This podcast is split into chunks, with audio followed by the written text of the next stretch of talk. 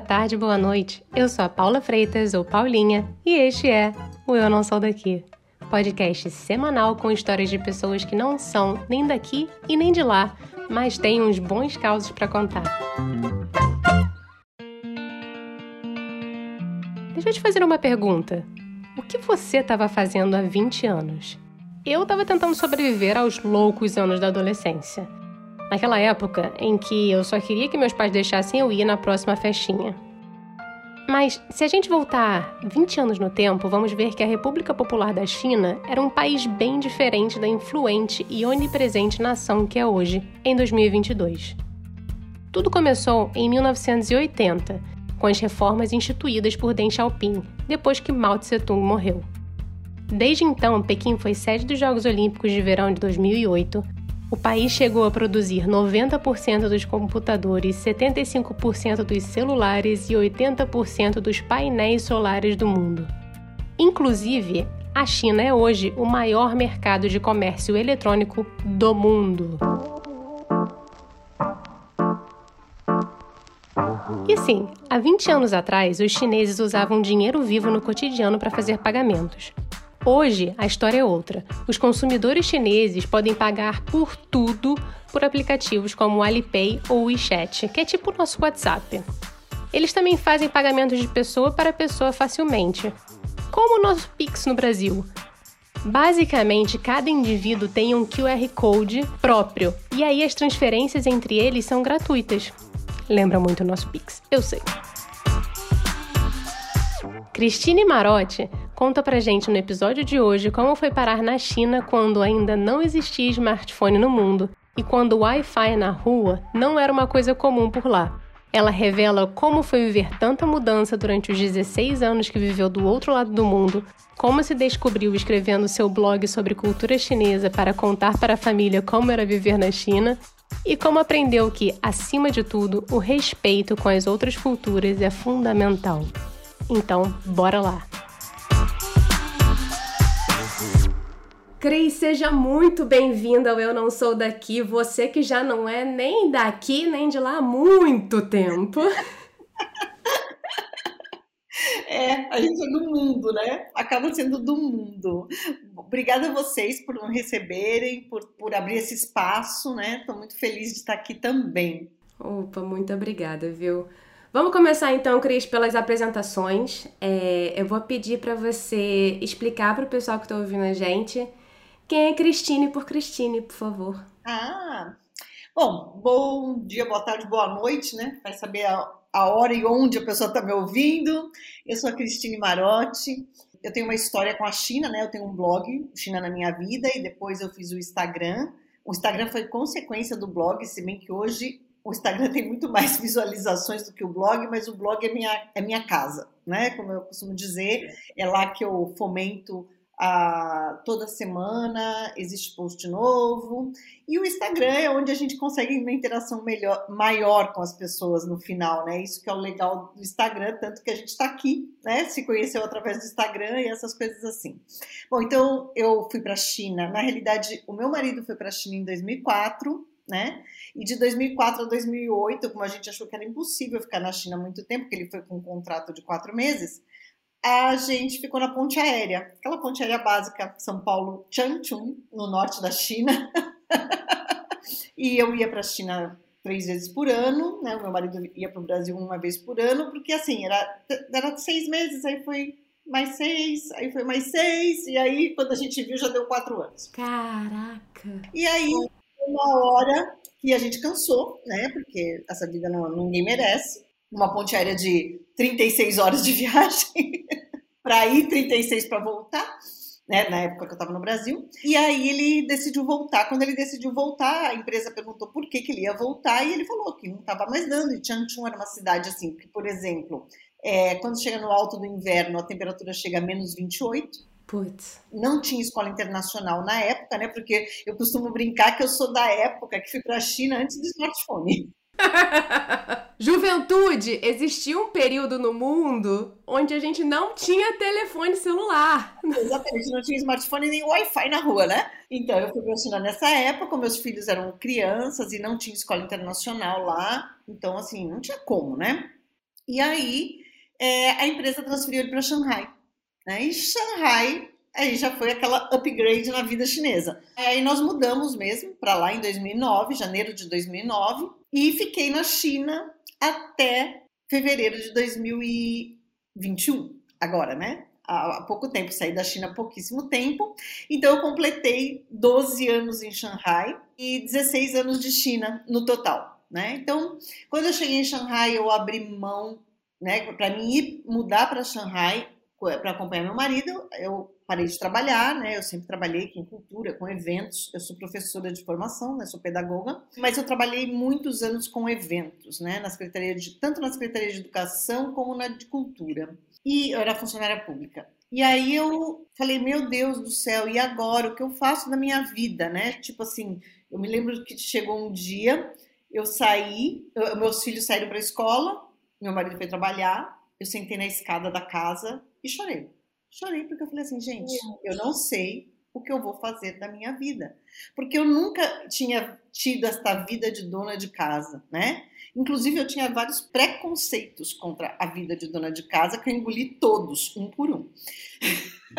Quem nunca, né? Quem nunca? Quem nunca, né, gente? Então, assim, uma das coisas que eu aprendi na China foi nunca diga nunca.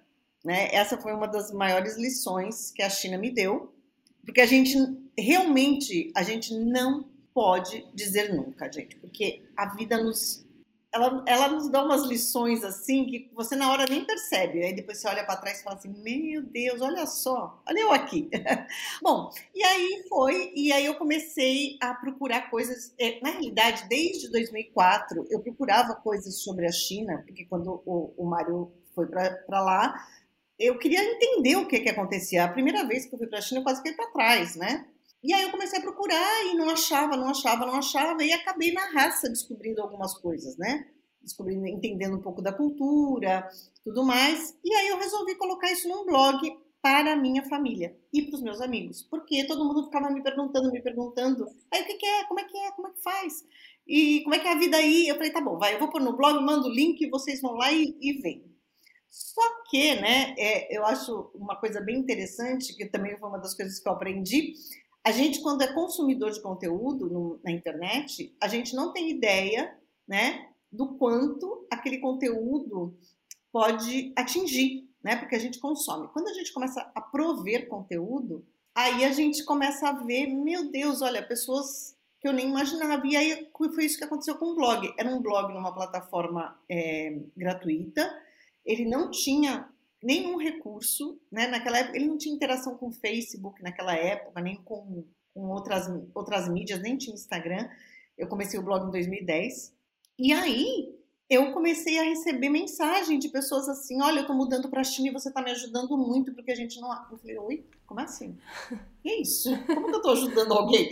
É, aí o que, que acontece? Aí você para para pensar, porque a partir do momento que você fala assim, são pessoas que eu não conheço, né, que estão acessando o meu conteúdo, e são pessoas que estão me dizendo que eu estou ajudando elas a mudar para a China, a entender a China. Eu falei, então peraí, isso aí é responsabilidade. Né? Aí você também vê a responsabilidade dos provedores de conteúdo, que nem todos têm. Né? A gente sabe disso. Mas é uma responsabilidade muito grande.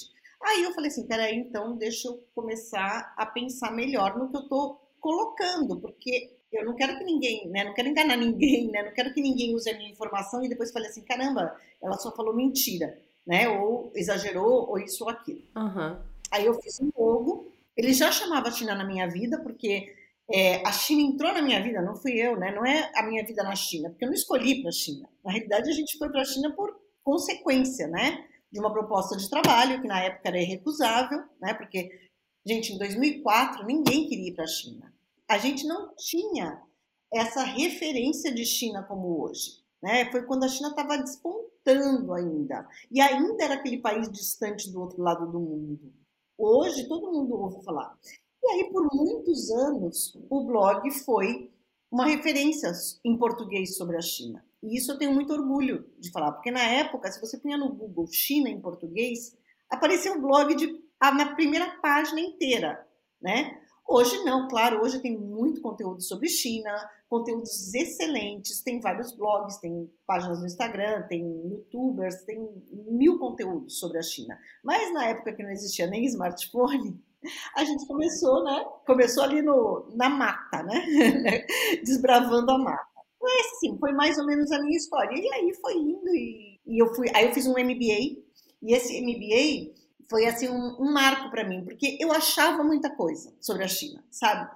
Eu achava que os chineses tinham uns hábitos estranhos por conta da, da tradição, da história de milha, milhões de anos. Só que nesse MBA eu descobri muitas coisas, claro, né? Sempre ajuda porque é sobre a influência da cultura chinesa nos negócios, né? Que as pessoas ainda acham que ah, não, o mundo está globalizado, o mundo é uma coisa só, mas não é, né? E aí alguns dos meus achismos eu vi que não era achismo, né? Eu pude comprovar que era tinha estudos sobre aquilo, tinha, tinha livros é, até é, impressos, né? Porque em inglês sempre teve mais, mais informação sobre a China, assim, sobre essa coisa da cultura, do dia a dia. Então, assim, eu realmente fui por esse lado, até que chegou um ponto que eu falei, bom, eu, essa vida virtual tá muito boa, mas eu queria alguma coisa concreta sobre a minha vida na China. Quando você vai para a China, a única certeza que você tem é que tem começo, meio e fim para o estrangeiro, tá? A China não é para sempre, tanto que nós vivemos 16 anos lá e a gente não teve direito à cidadania, nem a ficar vivendo lá. Até teria, tem, uma, um, tem um caminho, mas que você precisa, assim, quase que provar a sua ascendência dos seus tataravós, né? Tipo assim. Caraca! Estou exagerando, né? Não é bem isso, mas assim, exige uma série de documentação, exige uma burocracia muito grande. Então, a vida na China para o estrangeiro, de modo geral, tem começo, meio e fim, e a gente sabia disso. E eu falei, não, eu quero uma coisa, eu quero, eu quero, eu quero poder pegar em alguma coisa, e assim, isso é meu, isso foi a minha história na China, né? Que eu parti do nada e que eu construí. E aí eu, eu fiz o livro, né? O que eu aprendi com o dragão, né? China na minha vida, o que eu aprendi com o dragão. E esse livro, na realidade, é uma coletânea de eu tenho quase mil postagens no blog, né, mil artigos publicados no blog, porque são 11 anos, né, escrevendo sobre a China. E nesse livro eu reuni 60 e reescrevi, né, uma linguagem mais é, porque eu, eu, eu, eu, acho que uma das coisas que conquistou o meu público foi porque eu escrevo muito como eu falo, né? Tem pessoas que me conhecem depois, né, do, do blog e falam assim, engraçado que eu, eu leio o que você escreve e estou vendo você falando. eu acho isso interessante, né? Porque é, é, o meu estilo de escrever, né? Que eu também descobri que eu tinha... Eu sempre gostei de escrever, mas eu nunca imaginei que eu fosse capaz de escrever para as pessoas gostarem de ler, né? isso é bem interessante também. E aí eu fiz o livro, né? E que aí eu falei assim, não, isso aqui é concreto, né? Então, assim, logicamente que é a ponta de um iceberg, né? Mas foi toda uma conquista. E quando eu vi aquele livro impresso, eu falei, gente, olha, tá aqui, ó. Eu fiz isso, tá lá, né? Só que a gente sabe que o mundo virtual, outro dia eu tenho uma amiga que tinha uma conta, ela já morou no Japão, no, em Hong Kong, e agora tá na China. Ela tinha uma conta no Instagram maravilhosa e o Instagram derrubou a conta dela. Então a gente sabe que o mundo virtual é isso, né? E o livro não. O livro está eternizado lá, é o meu bebê, é, é o meu xodó, né? E tá lá. Então, assim, aí em 2021 realmente chegou a hora de ir e a gente saiu da China. Mas eu acho que, assim, nós tivemos uma experiência lá que eu considero um privilégio, né? Porque nós chegamos numa época em que era, a gente teve que desbravar, né, na realidade, porque como a gente já falou aqui, não tinha smartphone, não tinha as facilidades que hoje tem. A gente foi para uma cidade no norte da China, onde ninguém falava inglês, né? Era muito difícil. Depois a gente foi para Xangai, mas aí, quando a gente foi para Xangai, as coisas já estavam melhorando na China, que foi em 2009. Agora, quem conhece a China de 2015 para cá, não imagina o que a gente viveu, né? Antes desse, desse, desse marco. Eu fico muito feliz de trazer isso porque eu acho muito importante a gente falar sobre isso, sobre a China do antes e a China do agora, né? Exato. Porque eu imagino, você falou assim, claro, brincando de certa maneira, que não existia smartphone. Mas eu acho que a China passou realmente por um processo de abertura nesses anos que você viveu na China. Exatamente. Que Eu acho que, claro, teve um impacto muito forte. Você estava no norte da China, que eu imagino que você não estava em Shanghai, né? Depois que você foi para Shanghai, como é que foi para você viver e perceber? E quais foram assim as das menores as maiores coisas que te impactaram no dia a dia de mudança grande que você viu? Então, na realidade, como a gente vive lá, né? Quando você vive num lugar, seja onde for, você acaba aqui interiorizando as, a, a, as mudanças. Então, elas passam a fazer parte da sua vida. E aí você não percebe muito, né? Como é que você vive. Bom, aí eu saí da China e vim para Portugal, ou para a Europa, né? Vamos falar na, na Europa, né? Ou saiu da China. Eu saí da China. E aí, gente, eu não sabia usar moeda. Eu me dei conta de que eu não, eu não sabia, porque eu não usava mais dinheiro há muito tempo. Na China não se usa dinheiro mais. Nenhum. Nenhum dinheiro. É tudo com smartphone. Você paga a sua conta, você paga o metrô, você paga o, a, o restaurante, você paga tudo, tudo, tudo, tudo. Você vai no fazer no órgão público lá fazer um, um visto, é tudo com QR Code né? Aí quando eu tinha que contar as moedas, a gente aparecia uma boba. As pessoas me olhavam assim, o que, que essa mulher não sabe como, não sabe? Eu falava assim, peraí, peraí, peraí, peraí, que eu tenho que ver aqui. Eu, eu não reconhecia as moedas, né? Era difícil para mim andar com aquele monte de moeda, eu não tinha nem moedeira, eu não tenho nem carteira. Olha só, não tinha nem carteira mais. Caramba! E aí, só que eu cheguei na China numa época, olha que louco, eu cheguei na China numa época em que não existia nada além do dinheiro. Dinheiro físico, o, o dinheiro mesmo, papel. Dinheiro vivo, dinheiro papel, moeda, né? Então, eu me lembro que já, olha, em 2000 e... Peraí, nós chegamos lá em 2009, 2010, 2012, se não me engano foi 2012, quando meu filho entrou na universidade, eu tive que pagar a semestralidade, que lá você paga tudo adiantado. Mas era uma quantia tipo assim, acho que era semestralidade, sei lá, tipo 15 mil renminbi, tá? Eu tinha que pagar de uma vez. Eles não aceitavam nem cartão de débito. Eu tive que ir no, no banco tirar 15 mil renminbi, a maior nota lá é de 100, e ir na universidade pagar em cash. Tinha, em qualquer lugar que você ia na China, tinha aquela máquina de contar dinheiro sabe? Eu tinha uma em casa. Eu tinha uma máquina de contar dinheiro. Você comprava uma máquina de comprar dinheiro por 50 reais lá no, no mercado. Aquela, sabe aquela máquina que tem banco, que você põe as uh -huh. Que tem banco e que tem só grandes negócios que vão ter essas máquinas, até porque não, ninguém usa mais dinheiro. Vendia no supermercado naquela época. Então, olha só, em 2012, a universidade, que meu filho foi fazer um, um, curso, sei lá, nem sei se já era graduação, ou se, porque ele fez um gap year e ele fez um ano de mandarim, né, antes de começar a universidade. E aí, ele, eu não me lembro se, eu sei que era uma quantia assim, tipo 15, 20 mil renminbi, eu não sei, pagava o ano, eu acho que era uma coisa assim. E eles não aceitavam o cartão de débito. O cartão de crédito não existia lá. Não existia. Nem cheque, Cris? Não, cheque, nem pensar. Então, o que, que aconteceu? Quando a gente chegou lá, eles começaram a popularizar o cartão de débito. Né? Então, você tinha lá o cartão de débito que você podia pagar com débito. Tem lugares que não aceitam cartão de crédito até hoje. Então, o turista, quando vai para lá, sofre. Né? E aí, então, assim, eu vivi essa China, onde você não conseguia pagar nada com o cartão, né? Tudo era o dinheiro vivo. Então, assim, era comum as pessoas andarem com, a, com 3 mil renminbi na carteira. Porque você ia no mercado, você tinha que pagar com dinheiro. Você ia no por gasolina, você tinha que pagar com dinheiro. Tudo você tinha que pagar com dinheiro, né? Vivo.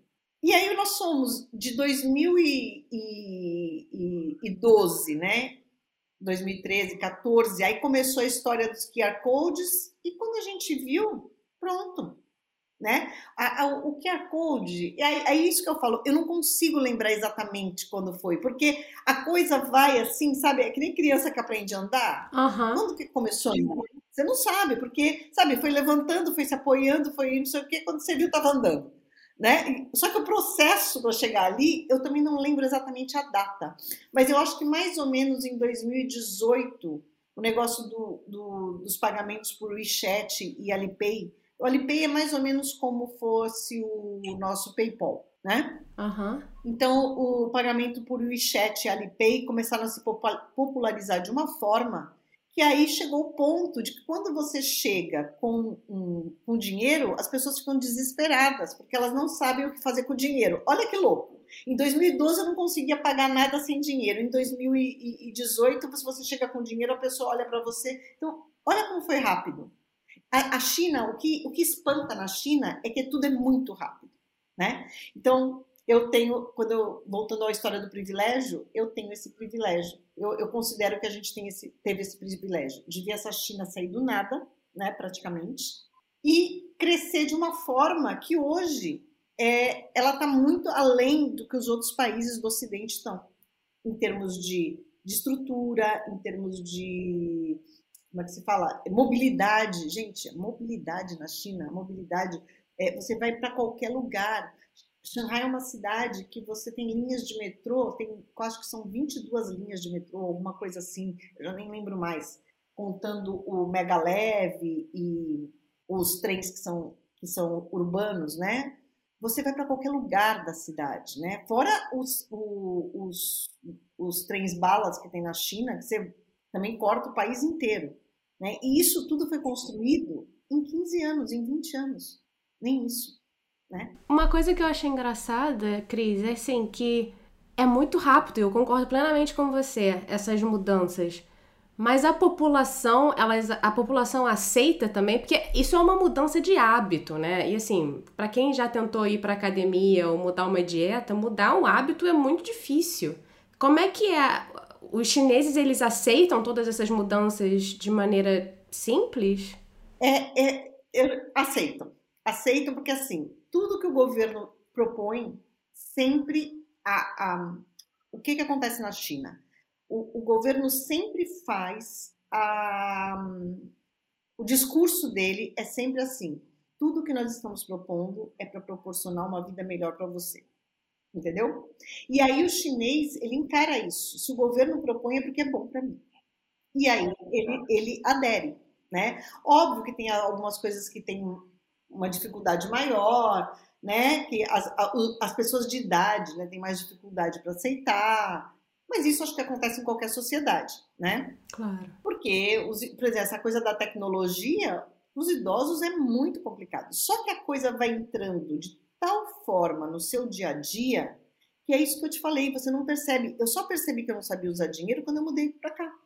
Porque aí eu falei assim, meu, não sei mais usar dinheiro, o que é isso?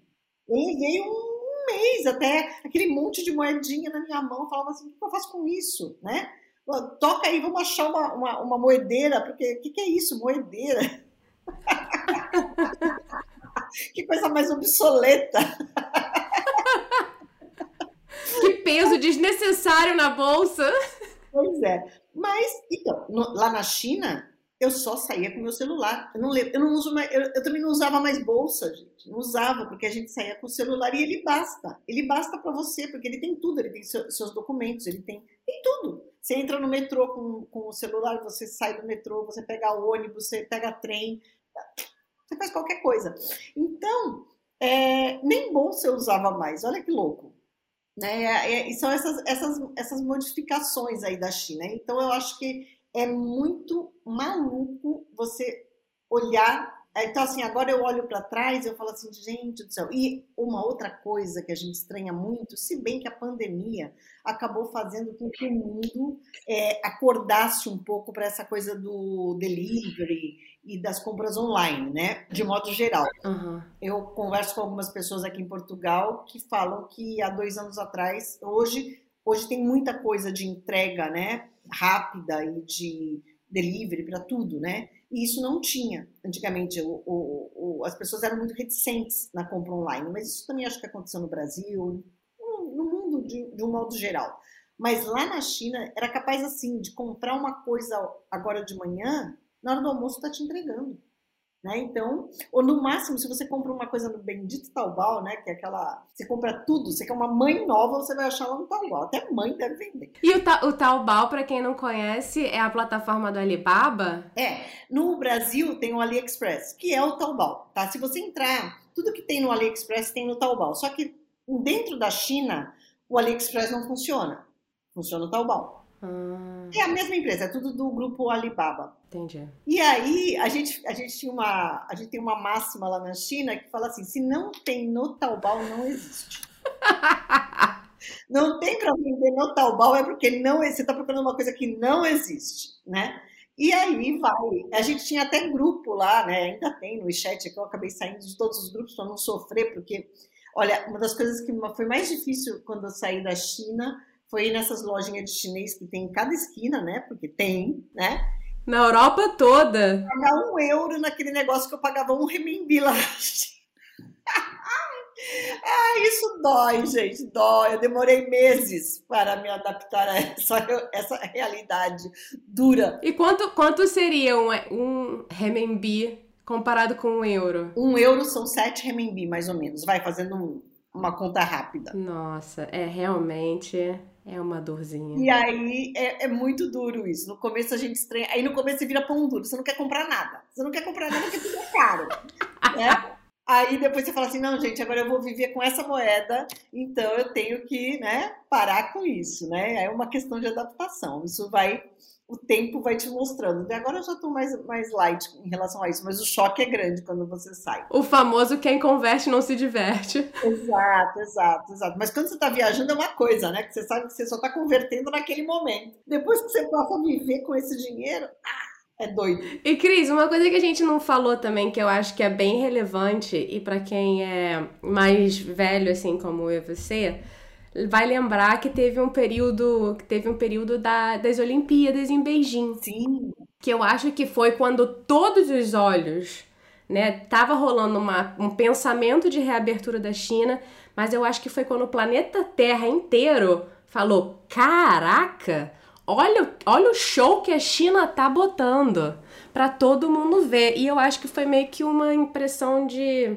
ah, então esse país que era relativamente fechado, que ninguém sabia nada sobre, tá no mundo. Estando na China, você percebeu esse essa influência e esse crescimento através das Olimpíadas? Não, é, foi assim, era gritante. Quando a gente estava em Changchun, né, que eu fazia minha ponte aérea, a gente chegava na China por Beijing, né? Então era São Paulo em algum lugar do mundo, né? Gente fazia uma conexão em algum lugar, depois ia para Beijing, de Beijing eu pegava um voo para Changchun, porque a China é muito grande, né, gente? Então assim, um voo Beijing-Changchun era duas horas de voo, quase, né? E aí sempre que eu chegava em Beijing, era uma cidade. A gente ficava alguns dias lá, ou quando eu ia embora, ou quando eu chegava, porque era onde dava para fazer compra, aquelas coisas todas que Changchun é uma cidade, era uma cidade muito restrita. Hoje a China não tem mais restrição com essa história do Taobao, das compras online, do comércio online, que é o, o que acontece lá. Qualquer lugar que você vai morar na China, você vai ter acesso às coisas né, pela, pela plataforma online. Mesmo no interior? Mesmo no interior, o Taobao entrega em qualquer lugar qualquer lugar. Né? Tudo que você compra lá, e você compra, o que eu falei, você compra tudo, tudo. Quando eu falo assim, você compra até uma mãe nova, é o exagero, mas é mais ou menos isso. Você compra comida, você compra roupa, você compra é, eletrodoméstico, você compra qualquer coisa.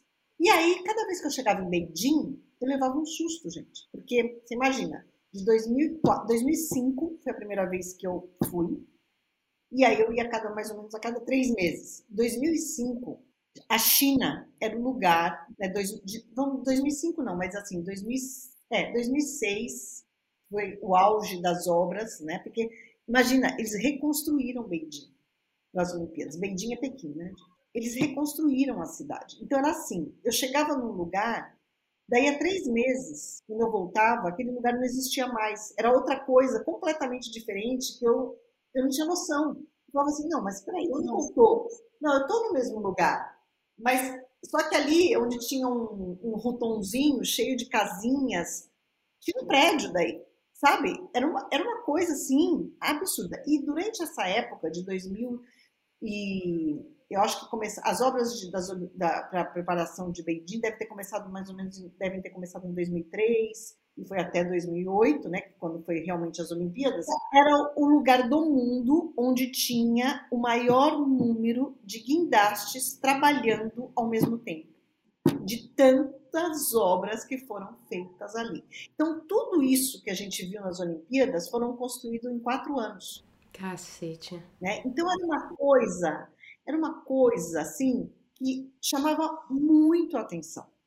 Muito atenção. E fora que aí o comércio, aí eles começaram a, a ficar mais amigáveis, né, para estrangeiro, as pessoas começaram a aprender inglês, eles começaram a treinar as pessoas, e isso, por exemplo, quando eu fui em 2006, que a gente levou as crianças para lá, para conhecer a China, porque a gente achou que nunca mais eles iam ter oportunidade de conhecer a China, né, a gente resolveu levar eles, né, a gente fala assim, bom, quando que eles vão ter outra chance de conhecer a China? Vamos lá, vamos levar todo mundo que é o que eu, aquela história do contrato do Mário que era renovado, renovado, renovado, né? E aí todas as fotos parecia que a gente estava na, na Olimpíada, porque tudo era com os mascotes da Olimpíada. Olha, os caras são bons em marketing, gente. Ponto. É, eles sabem fazer a coisa, eles sabem vender, eles sabem construir, eles sabem fazer as coisas virarem mágica. E aí a gente tem assim mil fotos com os mascotes, vários lugares, porque já estava aquela, aquele, aquela, as Olimpíadas realmente foram um, uma mola propulsora para tudo que veio depois. E aí, e mesmo assim, né, é uma outra coisa que eu falo assim, a gente também tem a, a questão do privilégio de ter estado lá, né, e ter visto isso, porque quem via de fora ouvia falar, mas não não tinha aquela noção, né? Uhum. Eu, eu sempre digo que qualquer pessoa para falar da China tem que ter vivido lá seis meses, pelo menos. Tá? Senão vão ser só teorias. Né? E, e, a gente viu com essa história da pandemia quantas teorias da conspiração foram criadas. Preconceito, xenofobia. Exatamente. Então, assim, lá não é, é o paraíso na Terra? Não, não é. Né? Tem muitas coisas que eu não concordo e que eu não queria para minha vida. Mas, a partir do momento que eu me propus a ir para lá, né? A morar lá, porque era uma oportunidade, foi uma oportunidade sem igual em termos de carreira para o meu marido e no final para minha vida também, para a vida dos meus filhos, todo mundo saiu ganhando com isso. Se hoje eu estou aqui, foi por conta da China na minha vida, né? Se hoje eu, eu tenho um livro escrito, foi por conta da China. Se hoje eu estou morando em Portugal, eu devo à China. Eu sou muito grata ao tempo que eu passei na China. E quando você resolve mudar para um país, seja para que for, você tem, no mínimo, que respeitar a cultura local. Né? Então você pode não concordar. Então, eu já ouvi de pessoas falando assim: ah, mas não dá para falar da China com você porque você vai sempre defender. Eu falo: não, não é questão de defender, é questão de que eu respeito o anfitrião que me recebeu. Eu fui para lá porque eu quis. A gente, quando resolve imigrar, isso eu vou falar de uma maneira geral, tá? Seja para onde for, até para Portugal, tá? E todo mundo fala, ah, Portugal. Não, gente, não é, não é o Brasil. Você não consegue trazer o Brasil na mala, para lugar nenhum. E o mínimo que a gente tem que ter em relação ao país que nos recebe é o respeito. Né? Então, com essa visão que eu consegui me adaptar na China. Foi com essa visão que eu consegui entender a cultura chinesa, que eu consegui a, a buscar, lógico, eu sou curiosa, eu gosto, eu gosto de pesquisar, eu gosto de aprender, e aí eu fui indo atrás, fui indo atrás e, e, e construí esse meu caminho através das minhas descobertas. Mas não concordo com tudo que eu vi lá. Lógico que não, né? Porque a gente tem uma outra formação. Mas aí tem aquela coisa, eu não concordo com tudo, eu respeito, enquanto, principalmente enquanto eu estava lá. Agora, tem muitas coisas que eu mudei. Né? E aí você fala assim: não, eu nunca vou mudar a minha opinião. Hoje em dia eu pondero algumas coisas. Tipo? Ah, tipo assim, a questão de cidadania, sabe? A questão do quanto que as pessoas vejam, é, é, essa questão do coletivo, né? Tem os dois lados da moeda, Paula não dá para você dizer que é o que eu falo, lá não é o paraíso na Terra, mas tem muita coisa lá que a gente viu que, que funciona. Né? Então você começa a ponderar, sabe? Não é o ideal lá, mas também não é o ideal o que a gente está vivendo, o que, o que, se vive no Ocidente, os, os, um, um, se tratando de, vamos dizer, sistema de governo. Lá não é ideal. Né? Tem a questão da liberdade, tem a questão de várias coisas, né? Que eu nunca é, entro muito nesse aspecto né, de política, eu não gosto. Mas o que a gente vê, vamos dizer assim, do Brasil, que é o nosso país, que a gente pode falar, né? que a gente, tem, a gente ainda tem o direito de falar porque é o nosso país? Sempre. Inclusive, é bom lembrar que temos sempre o direito de falar do Brasil, mesmo estando fora, porque tem gente que fala que a gente não tem direito de falar do Brasil. Ah, temos, nós somos brasileiros, né? Por, é, a gente optou por morar fora por N motivos. Cada um tem as suas dores e as suas, né, os seus, as coisas boas e, e nem tão boas, né? Porque todo mundo aquela coisa assim, ah, porque você mora fora você é rico, porque você mora fora você leva uma vida, né? Vem ver, vem ver. Vem, vem ver aqui como é que é difícil. Vem ver aqui que não tem mamãe, papai, tio, tia, irmã, irmão. E assim, né, todo mundo vê as pingas que a gente toma, ninguém vê os tombos que a gente leva. Eu acho esse ditado ótimo. E aí a gente vê que também não é ruim, não é, sabe assim? Então você começa a ponderar, sabe? Você vê uma outra realidade e você começa a ponderar as coisas, né? Então, algumas coisas eu realmente, que eu falava assim, eu nunca, não, eu não digo mais nunca, né? Você fala assim, ah, tem algumas coisas que dá, que daria para ser implantada, né, em outros lugares. Mas isso é uma coisa que a experiência me dá, né? Que a experiência de viver lá tem coisas que não adianta eu tentar explicar fora. Eu já vi, tem, é, eu, eu não entro em discussões, tá? Porque tem coisas que eu não consigo convencer uma pessoa, ou, ou nem, nem convencer é uma palavra muito pesada, é, colocar né, os fatos é, para uma pessoa que nunca viveu lá. Uhum. É muito difícil, porque é tão complexo o sistema que a gente acaba se integrando. Agora, uma coisa eu tenho que dar minha mão palmatória. Até a pandemia, o estrangeiro vivia na China de uma forma muito boa todo mundo queria ir para lá. Não é à toa que todo mundo que ia para lá não queria mais ir embora, porque a vida lá era muito boa. E ainda é, né? Só que durante, com a pandemia, o que a gente sentiu mais foi a mão do governo. Aí, você, aí a gente percebeu mais como é que é viver num país totalitário né? Que tem essa. E não, não me pergunte qual o regime de, de, governo da China, que eu não sei dizer, tá? Porque é uma mistura que a gente não consegue. É, eles têm. Eles são um capitalismo maluco, mas eles também são. É uma ditadura e também é um, comuni, um socialismo. É, é tudo. Eles fizeram uma mistura que só deu certo lá. só deu certo lá eu não sei explicar isso, eu não tenho, né, nunca me entrei. Eu, eu, eu fui pelo, pela vertente da cultura. E até hoje, quando eu dou assessoria, seja para relocation, seja para empresas, né? A minha vertente é a cultura. O quanto que a cultura impacta na nossa vida, né? Porque existem muito modos operantes lá que é baseado na cultura. Então, assim, apesar da gente pagar tudo com um, um, um smartphone e não usar mais dinheiro de papel, as grávidas, por exemplo, não se maqueiam e nem usam salto, por exemplo, porque isso pode fazer mal para ela e para o bebê no futuro. Né? Então, assim, os casamentos ainda são, ainda existem feiras de casamento onde os pais vão nas praças com o currículo né, dos filhos para tentar negociar um casamento. Então, assim, ao mesmo tempo que eles estão há milhões de anos na nossa frente, em, em alguns aspectos, eles ainda estão milhões de anos presos atrás nas tradições de uma cultura, né? Que é aquela coisa do inconsciente coletivo que não. Então, é, quando você perguntou aquela coisa, como é que eles acompanham? É engraçado que eles acompanham essa tecnologia toda, eles acompanham todo esse esse andar, né, da, da China rápido demais, mas eles ainda preservam é, coisas básicas da cultura deles né? que é aquela coisa que Confúcio falava lá em 3 mil, no ano de 3 mil, sei lá, eu. É, é, muito interessante isso. Então, tem uma outra, uma outra coisa bem interessante que as pessoas falam assim, ah, mas eles são sem educação. E aí vai a Cristine lá e fala, não, eles não são sem educação. Eles têm um outro padrão de educação. Eles têm uma outra... Porque, por exemplo, eles arrotam na mesa. Eles cospem no chão. Eles escarram na rua. Mas o taoísmo diz que tudo que o seu corpo quer expelir, você tem que pôr para fora. Então, eles são educados, olha que louco, eles são educados desde criança, desde bebês, a arrotar depois que comem. Porque eles comeram Então o corpo pede para arrotar. Eles não. É, a gente, se a gente tem vontade de arrotar, a gente está num restaurante, a gente né, engole aquilo, né? Não faz, porque não. Porque a nossa educação diz que aquilo não pode ser feito. E lá é o contrário. Lá diz que tem que ser feito.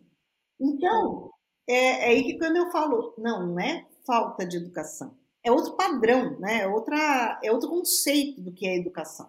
É, a base é diferente, né? A questão estrutural é diferente. Então é como se é como se o brasileiro apontasse o dedo para o argentino explicando como é que tem que ser feito na Argentina. Só que é diferente. É. E aí você vê, de um lado eles são tão, estão tão à frente do Ocidente, né? E do outro eles têm, é, eles têm ainda arraigados os hábitos deles tradicionais de 5 mil anos. Então é, é uma sociedade que ela Gente, ela é maravilhosa, porque assim, tem os defeitos, tem as qualidades, tem umas coisas que são, é, são lindas de se ver. E tem outras coisas que a gente não gosta. Né? Eu passei lá 16 anos, toda vez que alguém escarrava na rua do meu lado, eu falava. Hum. Você não conseguiu se habituar com isso, não, então? Lógico que não. A gente é, é muito nojento, gente. Mas aí é que tá. Eu não posso xingar o chinês de fazer isso. Lá na, na terra dele. Entendeu? Eu tô lá. Não, eu entendo, eu entendo perfeitamente, porque tem aqui, aqui, eu tô na Itália, né? E aqui na Itália tem um costume, diria, parecido em questão de secreções, vamos dizer assim, né? Em termos técnicos. Aqui é muito normal suar o nariz na frente de outra pessoa. Você tá num transporte público, você tá numa mesa num restaurante, a pessoa puxa um lencinho de papel e assou o nariz na frente de todo mundo. Pra gente, isso é o fim. E eu me acostumei, na verdade. Para mim. Mas que não, que não é agradável, não é, né? Para nós, para a gente. Não é agradável, né, gente? Não é. Mas a gente se acostuma. E assim, e aí é o que eu falo, é respeito. Né? Se você tá lá, você escolheu estar tá aí. Então, é respeito. É respeito. Senão você pega as suas coisas e vai embora. Né? Você não tá aí obrigada, ninguém te marrou aí. Você foi por uma série de coisas. Aí eu já ouvi de pessoas assim, porque eu também, às vezes, eu tenho uma, uma palestra que eu faço sobre essa questão de adaptação, porque eu também faço, eu trabalho com relocation, né, para famílias que vão para lá e faz esse, essa assessoria. Então, é assim, ó. Ah, mas acontece que a proposta que meu marido recebeu ou que a minha mulher recebeu é muito boa, né? E eu não posso dizer não. Então, eu estou aqui por conta disso mas você está aí por conta disso, porque foi conveniente para você. você. Você podia sim dizer o não. Exatamente. Tudo bem que é, é, às vezes, é, hoje em dia nem tanto, mas gente, lá em 2004, 2005, até 2012, né? 2010 veio uma primeira crise que as coisas deram uma as empresas começaram a puxar o breque, agora então, né? Mas naquela época, realmente, receber uma proposta de trabalho na China era uma proposta irrecusável. Né? Não, só, não, não exatamente pelos salários, mas pelos benefícios que as empresas davam, porque era um, lugar difícil de se adaptar. Então, as empresas levavam isso em conta. Para convencer os funcionários para ir para lá, no caso de multinacional, elas davam vantagens, né? Como é para ir para a Índia, como é para ir para vários lugares da Ásia, né, em especial. As empresas oferecem uma barganha, barganho né, sua, o seu esforço para se adaptar lá. Mas hoje em dia a China já não, primeiro que já não é, né, essa questão da cultura realmente pega, mas já não é um bicho de sete cabeças assim, principalmente depois dessa história de smartphone. Hoje em dia a gente consegue se virar em qualquer lugar, né? Hoje em dia quem não fala inglês viaja e viaja e, e vai se virando, né? Com, com, tendo internet num, num bom telefone, né, num telefone que te dê tradutor, essas coisas, as pessoas vão se virando. Isso há 15 anos atrás não existia, né, gente? Era, sabe, eu me lembro a primeira vez que eu peguei o avião para ir para a China, gente, tipo assim, eu vou atravessar o um mundo, né? É, era um, era um, um quase um, um evento, né? Agora, agora com a pandemia tudo parou, mas gente, a gente estava pegando avião aí, essas ofertas de voo, todo mundo estava voando, todo mundo estava viajando, todo mundo estava conhecendo um mundo que é uma maravilha. Mas isso não era a realidade de lá, de 16 anos. Eu imagino, até porque você chegando com as crianças Tudo bem que as crianças, depois que vocês decidiram levar a família toda, mas chegar num aeroporto e ver todo até a coisa básica, né, do alfabeto ser completamente diferente. É verdade. Então, a questão da comunicação é um grande bloqueio no início, eu imagino. Exatamente. Exatamente. Mas, né, como eu falo que é, é a coisa mais difícil na China realmente é a comunicação.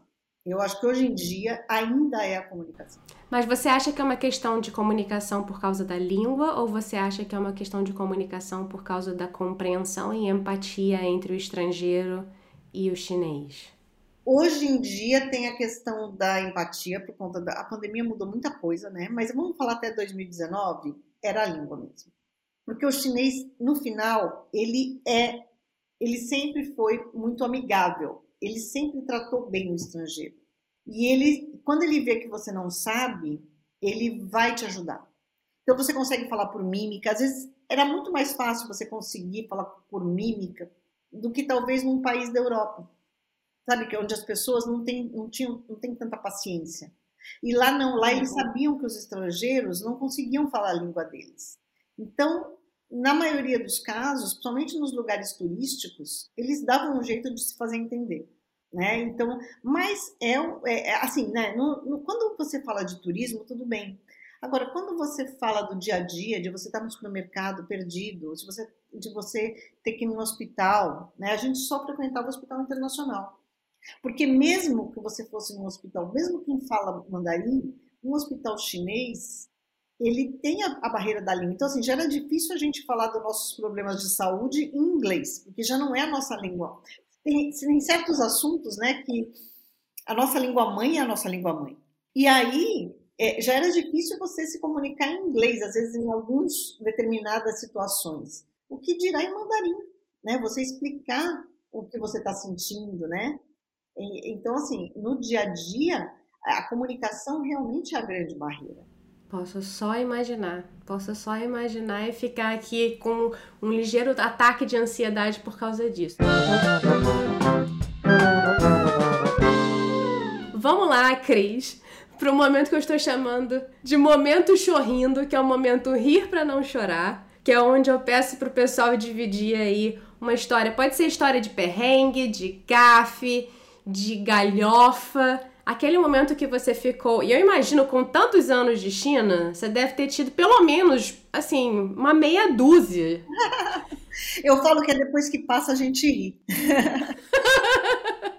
Não, porque a gente ri, depois que passa a gente ri, gente. Todos, de todos, de todos. Então, assim, tem vários, né? Tem um que é clássico, quem já me ouviu falando conhece esse, que é a história do beijo. Tem até um, um artigo no livro que fala o beijo da discórdia porque eles não. O chinês não usa o contato físico.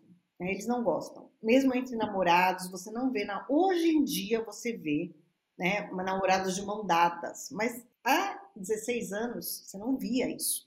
Você sabia que, que era um casal porque geralmente o homem carrega a bolsa da, da namorada, da mulher, da companheira. Você vê. Mas eles não tinham essa coisa de andar de mão dada, nada. Então, assim, o, o, chinês não gosta daquela coisa do tapinha nas costas. O brasileiro sofre lá um pouco por causa disso. Porque a gente é de abraçar, beijar, né? Pois é. Aí um dia nós fomos num jantar, tinham bebido, né? Um jantar lá de negócio, e tava o, o vice do meu marido lá, o, o, cara que era o, que era uma joint venture na época, ele estava numa fábrica, que era uma joint venture. Então tinha o lado da, da, da empresa e o lado do, do, do governo chinês, que era o sócio. E aí, na hora de ir embora, tinha mais dois casais estrangeiros. O meu marido deu um beijo na, mulher, na, na americana, na outra brasileira que estava, e a mulher do chinês estava na fila. Levou um beijo também. Beijo no rosto, como ele está acostumado a dar. Gente, meu marido quase perdeu o emprego. Sério? Porque o chinês achou. Foi isso. Não, dar um beijo na mulher do outro, eles não entendem. Isso não existe não existe essa coisa de beijar, dá essa coisa de, é, é, é, aperto de mão e olhe lá, nem o tapinha no ombro. Então, assim, olha, foi um estresse. Até a gente descobrir por que, que ele não estava falando com o Mário. Aí a, a tradutora que ficava no meio dos dois, né? Porque ele não falava uma palavra de inglês. Caramba! E aí a tradutora, isso lá em Changchun, tá? A, a, as maiores, os maiores gafes perrengues da minha vida passam em Changchun. Shanghai é, é, é, uma. Primeiro que a gente já foi para lá em 2009 e depois porque Shanghai eles têm eles estão mais acostumados a lidar com o estrangeiro, né? É uma cidade que é mais mais amigável para o estrangeiro, tem muita coisa em inglês, tem muitas opções, né? De tem hospital, escola, tudo mais, os restaurantes, né? Você quer comer comida do mundo inteiro, você vai para Shanghai. Você come desde comida indiana até comida argentina, peruana, tá tudo certo. Brasileira, né? Tem bastante. Então, e aí, gente, até descobrir, ele pediu desculpas, mas levaram três meses para a relação deles voltar a ser razoável. Você tá de brincadeira. E aí o, o Mário explicou que no Brasil a gente faz isso, que não é por mal, que a gente não, né? Olha, foi assim uma gafe daquelas. E aí tem aquelas coisas que você fala uma coisa, você tenta falar o seu um parco mandarim, e aí, porque o mandarim é uma língua tonal, né? É uma língua fonética. Uhum. Então, por exemplo, se eu falar ma, eu estou falando mãe. Se eu falar ma, bom, eu nem sei se está certo, tá? Mas que agora eu não lembro. Mas se você falar ma é cavalo, se você falar ma é mãe, tipo assim, tá? Nossa, que difícil. Então, aí você vai, você pede uma coisa achando que você está arrasando no mandarim, e aí você pede o outro. É, e tem uma palavra que. Aí, o duro é quando é uma palavra assim. É, representa o bi, né? Bi é caneta, mas bi também pode ser, se não me engano, é vagina. Nossa! Então, assim, existem essas, essas coisas da língua, mas aí, né, a gente fala assim, quem não sabe, fica quieto. Não tem como, pode, pode a coisa ficar pior, né? Eu, até, eu até escrevia, é, eu até relatei a história dela no blog. Ela foi também com essas, ela, ela soube que tinha mandioca, né, no, no, no lá em Hainan, que é uma, é, uma, é uma província que é com clima tropical, na China, a única província de clima tropical no, no sul da China, e ela soube que tinha mandioca e ela pediu um luxu. Só que o luxu também é pente. E ela pediu de um jeito que, em vez de trazerem mandioca para ela, trouxeram um pente. então, assim, são essas coisas do dia a dia. Quem não, quem nunca levanta o braço. Assim, e, e, tinha coisas do dia a dia, que é, sabe, aquela coisa de você não se entender, de você falar uma coisa e pedir outra, de você. E aí a gente passa muito nervoso, né? E na hora você quer, você quer assumir. Depois que passa, a gente ri, porque aí você olha para trás e fala assim: não, gente, já foi, né? Já foi mesmo, já sobrevivemos, então seguimos.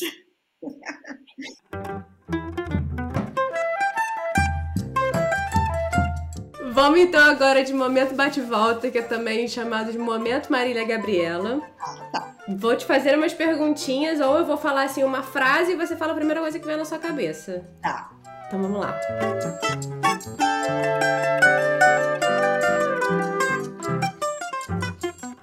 Algo que você ensina aos seus clientes de imersão na cultura chinesa? Essa questão da educação. Da diferença, o que, que é educação para nós e o que, que é para eles. Perfeito. Portugal ou China? Olha, é duro, viu? Isso não se faz. Esse é o tipo de pergunta que não se faz. É, não, não dá, não dá para comparar, é outra vida. Eu estou gostando muito da vida em Portugal, tá? E hoje, hoje está muito difícil do estrangeiro na, viver na China. Então, eu, sei, a gente sempre fala que eu acho que a gente saiu na hora certa. Entendi. Mas morro de saudade, tá? É só para deixar registrado. A China continua na vida dela, basicamente, gente. Sim, basicamente isso. Um aprendizado do Feng Shui? Olha, eu não diria do Feng Shui, mas é, é, é da vida também, é da nossa vida de estrangeiro, né? A gente é estrangeira, né? É aquela coisa, é o desapegar, o, o, o não, o não acumular, né? Eu hoje eu sou, eu sou uma pessoa que eu penso 10 mil vezes antes de consumir qualquer coisa. Né? Isso eu aprendi também pela nossa. Lógico que no Feng Shui a gente fala muito disso, né? De, de ter essa coisa de não acumular, principalmente o que você não precisa, mas o desapegar também é muito importante. E a gente, como estrangeiro, a gente acaba desapegando de tanta coisa, né? Porque não dá para carregar na mala tudo. Pois é. Coisas físicas e não físicas. Exatamente. Agora, eu vou fazer essa pergunta, mas eu peço desculpa se eu estiver pronunciando isso de maneira errada, tá? Tá. Mas vamos lá. Segura na minha mão aí, Cris. Pastel de nata ou diauzi ou diaose? Não, é jiaozi. Jiaozi, viu? Falei que sabia, falei, sabia que eu ia dar bola ruim. Olha, você fez uma pergunta dúbia, porque pastel de nata tem na China também, né? Ah, para! Tô falando do pastel de nata original, doc, como, como diriam os italianos. Jiaozi. Uma coisa que te deixa louca em Shanghai. O Band. Adoro aquele lugar. É um lugar? É, o Band é o, a beira do rio, né? Onde você vê a skyline. Olha. É, o, é um lugar que eu amo, amo, amo, amo. Tenho saudade de ir pra lá e ficar lá olhando só, né? Que maravilha. Aí, gente, ela vai morrer de saudade agora. Metrô de Shanghai, é uma coisa mais, mais palpável, vai, que o Band é, uma, é um lugar que eu gosto, mas o metrô de Shanghai, morro de saudade. Agora, três coisas que mudou na sua vida desde que você foi pra China. Aprendi nunca dizer nunca. Eu posso até falar, não pretendo, mas nunca, dificilmente eu falo hoje em dia, é a desapegar né, da, das coisas e a ser mais paciente. Eu acho que a China te ensina, pela, até pelos perrengues que a gente passa, né? E pelas, pelos aprendizados de vida mesmo, a gente se torna mais paciente, mais resiliente. Coisa boa. Agora a pergunta que também não se faz: você voltaria para Shanghai? Voltaria. Pensei que fosse te botar em saia justa. Foi fácil, foi fácil demais. Voltaria, não sei. É, como eu te disse, depois da pandemia, muitas coisas estão mudando lá, em relação aos estrangeiros em especial. Mas eu voltaria. É uma cidade que te, te dá muitas opções. Né? Agora, vou falar uma coisa para vocês: a China baratinha não existe mais. Né? É uma vida cara. Shanghai está como uma das cidades mais caras do mundo já. Né? Eu ia te fazer uma pergunta, falando em questão de caro e barato, é, antes da gente entrar no próximo bloco, existe um preconceito, eu acho, né? Especialmente aqui na Europa, que eu acho que você talvez esteja enfrentando agora em Portugal, que é a questão de produ produtos chineses, né? Existe uma questão de pouca qualidade ou, sei lá, cópia. E você trouxe uma questão da China e Shanghai especificamente ser um lugar caro de morar. E é engraçado, não sei nem se é uma pergunta, mas uma reflexão, porque os chineses, na verdade, têm valorizado cada vez mais produtos de luxo. Você sabe que essa história dos fakes, né, das cópias, o chinês fala que isso é coisa para o estrangeiro, porque eles não consomem. Olha. Eles gostam dos originais. A China tem um, dentro desse plano de governo do Xi Jinping, é uma, um dos lá das metas a alcançar é que, não sei quando, acho que era, ele falou em 10 anos, eu não me lembro exatamente a data, que o produto made in China, a etiqueta made in China vai representar produto de qualidade, não produto descartável. E, e eles estão trabalhando para isso. Eles estão trabalhando para isso. Hoje em dia, a indústria do luxo chinês, ela está crescendo vertiginosamente. E, e aí a gente pode falar das, das brands mundiais, tipo, sei lá, Gucci, Chanel, blá, blá, blá, mas os chineses estão fazendo as próprias marcas também, que estão virando objeto de desejo. E que a gente não conhece nada, né? Quase nada, quase nada. Mas são, são marcas próprias deles, que são marcas de luxo, que uma bolsa custa 5, 6, 7 mil euros, né? Ou uma roupa, ou um sapato, ou uma peça de decoração para casa. Então, cada vez mais eles estão criando isso. E fora que tem os produtos chineses que são bons, também tem aquelas coisas da loja de, de um dólar lá, né? Aquelas, aquelas coisas que, que são muito baratas, descartáveis. É, e assim, a gente, isso ainda existe, mas se você quer um produto de qualidade, você vai pagar por isso. Né? Não existe essa. Todo mundo fala, ah, mas eu quero. Aí, mas o que, que acontece? Por exemplo, a seda. Tá? Seda. Então você vai comprar uma seda na China muito mais barata do que no Brasil ou do que na Europa. Por quê? Porque é produzido lá. Mas não é que você vai comprar de graça, entendeu? Claro. Você vai comprar uma seda da mesma qualidade que você compra no Brasil, que é a seda que é exportada, você vai pagar, vamos dizer lá, 60 renminbi o metro. Que no Brasil não vai custar isso entendeu? Porque no Brasil é muito mais caro. Isso porque é uma coisa é, importada. Como também é, é, as, as, porcelanas chinesas. Então, assim, tem porcelana, tem cerâmica, mas tem porcelana. Um vaso de porcelana chinesa é caro. Então, assim, existem os dois lados da moeda. Né? Existem as coisas baratinhas, as coisas do dia a dia a gente sente muita falta, porque é, é, tudo muito barato, né? Porque eles produzem lá, né? É a maior fábrica do mundo, né? Mas não é mais, assim, aquela China barata, barata, barata, ela, ela tá ela está acabando, ela vive mais no inconsciente é, coletivo do Ocidente do que outra coisa. No inconsciente coletivo do Ocidente, cheio de preconceitos. É, e, além de tudo, olha, para você ver como isso está ficando bem sério, as empresas, hoje em dia, não estão mais usando é, a China como ponto de, de abrir novas fábricas, por exemplo. Muitas empresas estão indo para a Índia, para a Indonésia, para que a mão de obra chinesa está ficando muito cara. Já está muito cara. Porque os direitos trabalhistas também estão é, acontecendo lá. Né? Então, assim, é uma coisa de. Então, aquela mão de obra barata que a gente via lá há 20 anos, essa mão de obra é, é, é muito difícil ainda de existir. Né? Não é que não exista, mas ela já não é assim, já não é tão barata como era na época que atraíram todas as empresas do mundo a colocarem uma planta na China. Entendi. Fascinante, fascinante as mudanças que a gente vive. Vamos então agora, Cris, para o nosso último bloco, que é o modo avião, que é onde eu peço dicas é, do que você tem lido, visto, sentido, ouvido, lido, visto, é, momento jabá também, já que temos uma autora conosco. eu gosto assim, eu não sou muito de. É, por, por, sinal, eu não sou muito de vídeos, né, de filmes. Eu não, eu sou daquela, não sou muito de, de ficar maratonando na Netflix, essas coisas assim. Mas eu acho que assim, quem quer conhecer, eu tenho um filme que é um filme queridinho, que é o Último Imperador, né? porque este filme mostra quando o imperador foi exilado pelo Japão, que ele foi exilado em Changchun, a cidade onde eu morei.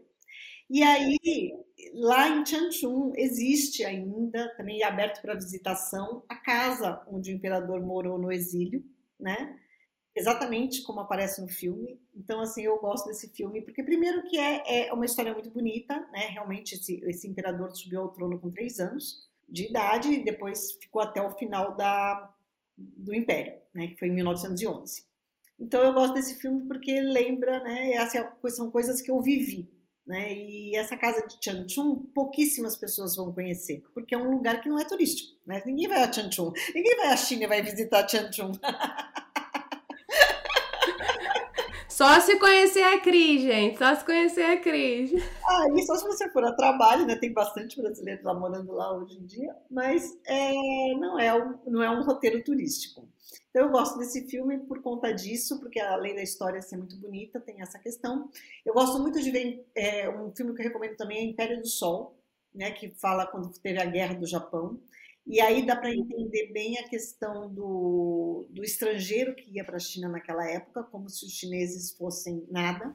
Uhum. Né? É, na, na, Shanghai é uma cidade que é foi dividida em concessões pela, pela última imperatriz, né? ela deu como pagamento de dívidas de guerra, e os, os estrangeiros iam para lá e faziam daquele, daquela concessão realmente uma concessão, como se fosse o seu país e onde os chineses eram proibidos de, de frequentar. Eles só podiam frequentar se eles trabalhassem, né?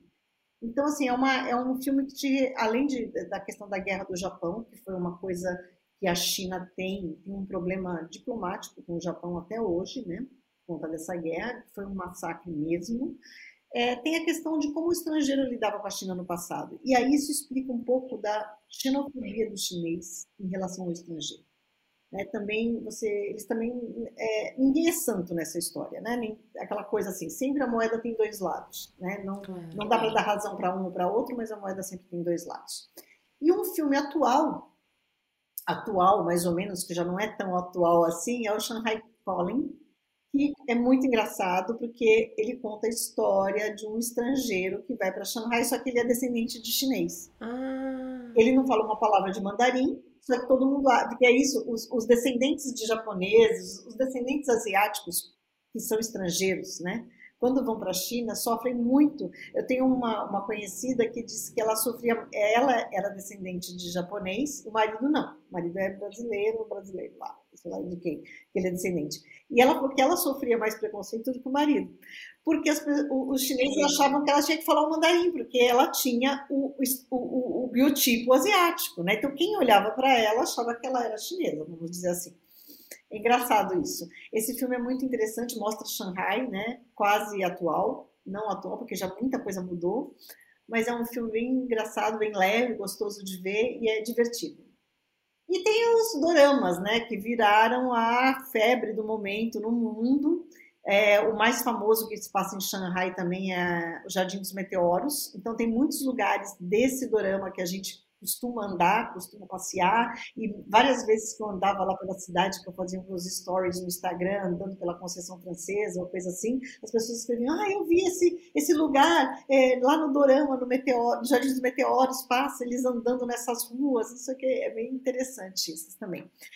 Mas esse não é meu forte, o meu forte mesmo são livros, né, eu gosto muito de ler, no blog tem infinitas resenhas que eu fiz de livros que eu li sobre a China, você consegue entender muito desde a história passada, né? Então, um clássico que as pessoas querem entender mesmo a, a questão da história da China é Os Cisnes Selvagens. Né? Esse livro é muito interessante porque ele conta a história de uma família, da avó, a mãe e a vida da autora que viveu durante a Revolução Cultural. Então, esse tipo assim, é um livro clássico para você entender um pouco das de como que foi a história da China, né? A, a avó dela foi concubina, foi uma concubina do imperador, né? Então, e aí a mãe viveu numa outra época e ela viveu mais ou menos na época da Revolução Cultural. E esse livro é um clássico. Agora tem outros assim, tem os livros da Shihan que são muito interessantes e um deles que, eu, que me, me deixou muito tocada foi Mensagem de uma Mãe Desconhecida né, da Shihan. Este livro, ele, ele, eles são contos, na realidade, e eles falam do, de como foi difícil para os pais encararem a política do filho único. Né? Já acabou, né? não existe mais essa política na China, essa lei foi extinta em 2015.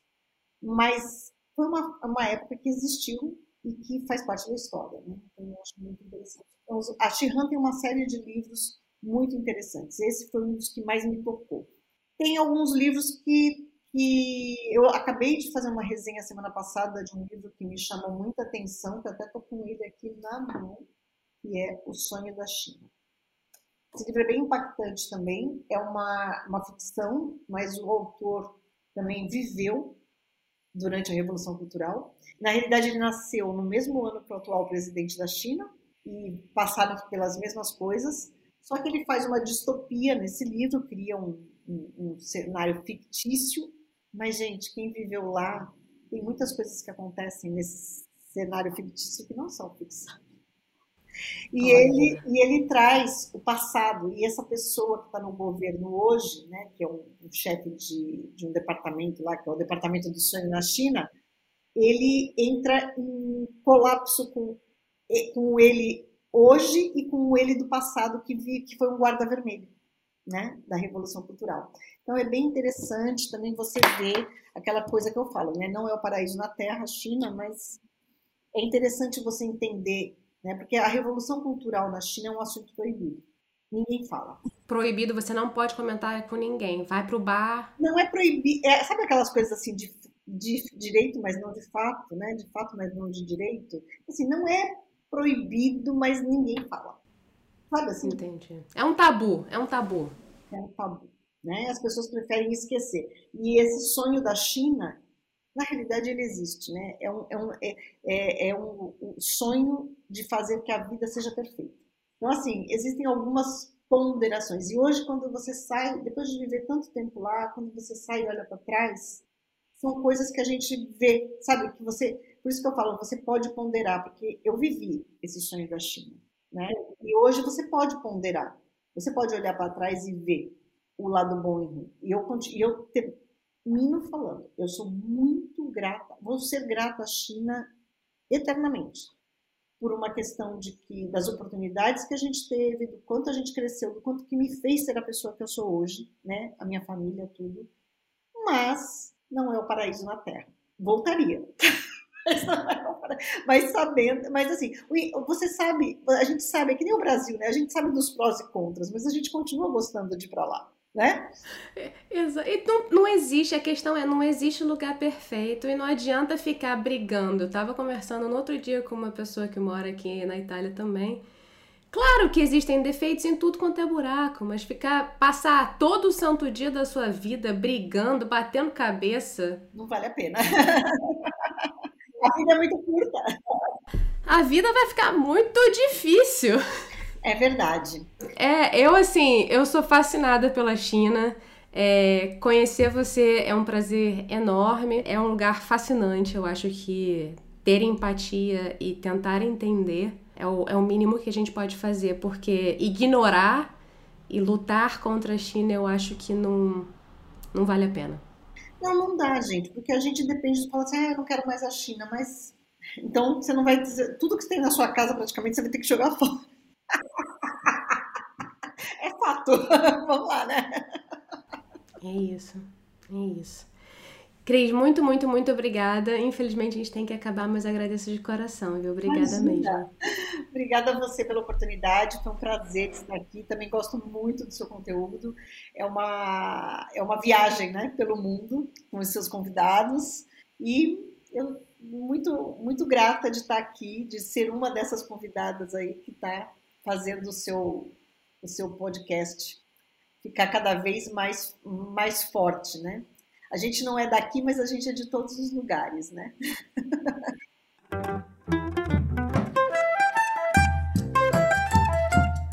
Vem cá e me conta. Aposto que você ainda não apertou o botão para seguir o Eu Não Sou Daqui no Spotify, na Apple Podcasts ou onde você ouvir a gente.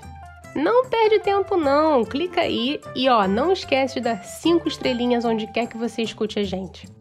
E querendo entrar em contato, só falar e seguir a gente lá no Instagram, nsdaqui, ou por e-mail, nsdaquipod.gmail.com.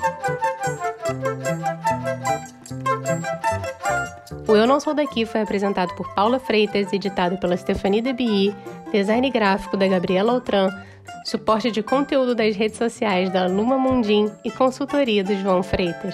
A nossa música tem composição em flautas da Karina Neves, violão de sete cordas e bandolim do Pedro Franco e mixagem do Tito Neves. Até a próxima, pessoal!